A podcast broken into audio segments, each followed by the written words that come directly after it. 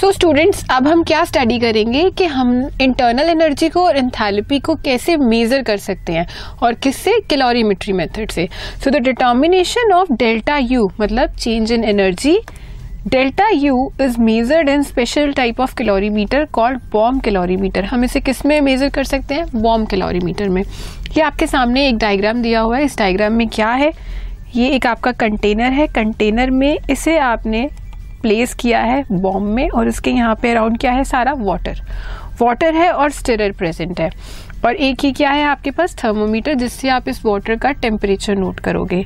अभी जो बीच में है, यहाँ पर आपने क्या किया है? प्रेशर रखा है ऑक्सीजन गैस का और यहाँ से आप एक सब्सटेंस ऐड करोगे जो आपका कंबस्टेबल होगा. मतलब जिससे आप फायर करके या हीट करके उसे बर्न करोगे तो जब बर्न करोगे, उसमें से हीट रिलीज़ होगी. वो हीट आपकी जो सराउंडिंग वाटर है, उसे वार्म कर देगी और उससे आप टेम्परेचर को नोट करोगे। और टेम्परेचर की हेल्प से आप इंटरनल एनर्जी और एंथैल्पी को भी मेजर करोगे। ठीक है? तो इसका प्रोसेस देखते हैं, क्या होगा? वर्किंग विद कैलोरीमीटर क्या वर्क है इसका? The calorimeter consist of a strong vessel called bomb जो आपका कैलोरीमीटर है, उसके अंदर एक वेसल है, जिससे आपने क्या बोला है? Bomb which can withstand very high pressure जो बहुत ज़्यादा हाई प्रेशर को बियर कर सकती है। बिकॉज़ जब आप बर्न करोगे, वो क्लोज कंटेनर है तो वहाँ प्रेशर भी बनेगा प्रेशर बनेगा तो वो बहुत हाई प्रेशर को टॉलरेट कर सकती है। It is surrounded by a water bath to ensure that no heat is loss to the surrounding और जो हमारा बॉम्ब है, उसके अराउंड हमने वाटर रखा है। क्यों रखा है? ताकि जो हीट उसमें से निकलेगी, जब गैस की कंबर्शन होगी तो वो हीट सराउंडिंग में ना जाए, वो उसी कंटेनर में रहे, उसी एक्सपेरिमेंट उसी कैलोरीमीटर में रहे। इसलिए हमने उसे वाटर से सराउंड किया। अब क्या प्रोसीजर होगा? A known mass of combustible substance is burned in the pressure of pure dioxygen in the steel bomb. Steel bomb के अंदर हमारी क्या, कौन सी गैस है? ऑक्सीजन गैस है। उसमें हम एक ऐसा सब्सटेंस डालेंगे जो कंबस्टेबल है, जो फायर कैच करेगा, जो बर्न होगा। बर्न होने के बाद क्या होगा? Heat evolve during the reaction is transfer to water and its temperature is monitored जब वो बर्न होगा, उसमें से हीट रिलीज़ होगी। वो हीट आपकी सराउंडिंग में जाने की बजाय क्या करेगी? जो वाटर से वो सराउंडेड है, उस वाटर को वार्म करेगी। और उस वाटर में हमने थर्मोमीटर भी लगाया हुआ है तो थर्मोमीटर से हम उसके टेम्परेचर को मॉनिटर करेंगे। अब डेलियो मतलब इंटरनल एनर्जी को कैसे कैलकुलेट करेंगे? The value of delta U can be calculated using the formula delta U equals to Q that is heat capacity of the calorimeter delta T rise in temperature मतलब normal जब था, जब आपने उसमें burn नहीं किया था सब्सटेंस को, तब क्या टेम्परेचर था और बर्न करने के बाद कितना टेम्परेचर राइज हुआ? डेल्टा टी की वैल्यू वहाँ से मिलेगी। Small M is the substance taken and capital M is the molar mass of the substance जिस सब्सटेंस को आप बर्न कर रहे हो सपोज़ आपने कोल बर्न किया फाइव ग्राम कोल लिया तो कोल क्या है? Carbon small M five gram और उसका मोलर मास कितना है? फोर्टीन ग्राम सो ये जब आप सारी वैल्यूज़ पुट करोगे तो यहाँ से आपको किसकी वैल्यू मिलेगी? इंटरनल एनर्जी इंटरनल एनर्जी निकाल ली। अब हम डेल्टा एच मतलब एंथैल्पी कैसे निकालेंगे?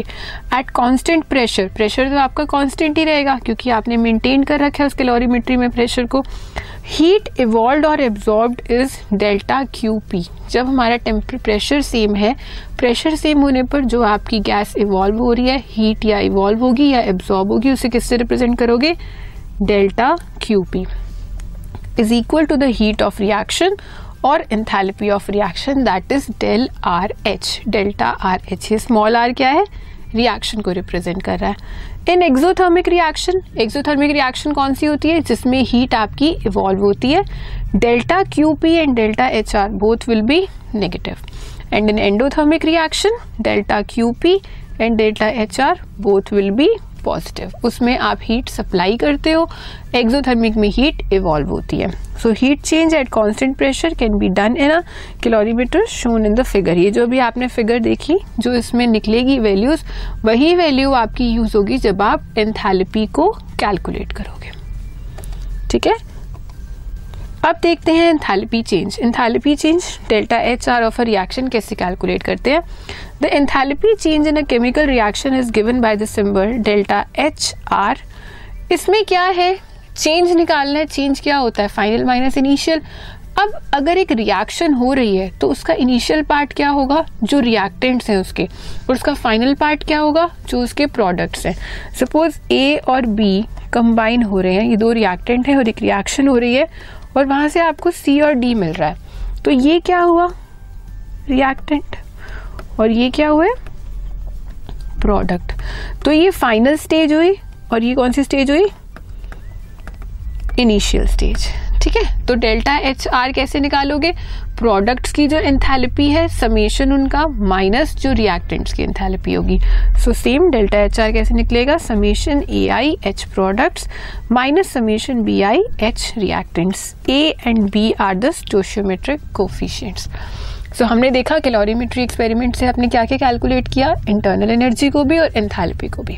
इंटरनल एनर्जी कैसे निकाली? जो मास आपने उसमें बर्न किया उसका मोलर मास पता होना चाहिए उसका वेट पता होना चाहिए और बर्न करने के बाद टेम्परेचर में कितना चेंज आया वो चेंज पता होना चाहिए। रिस्पेक्टिव वैल्यूज़ आपने पुट की तो आपने वहाँ से निकाल ली।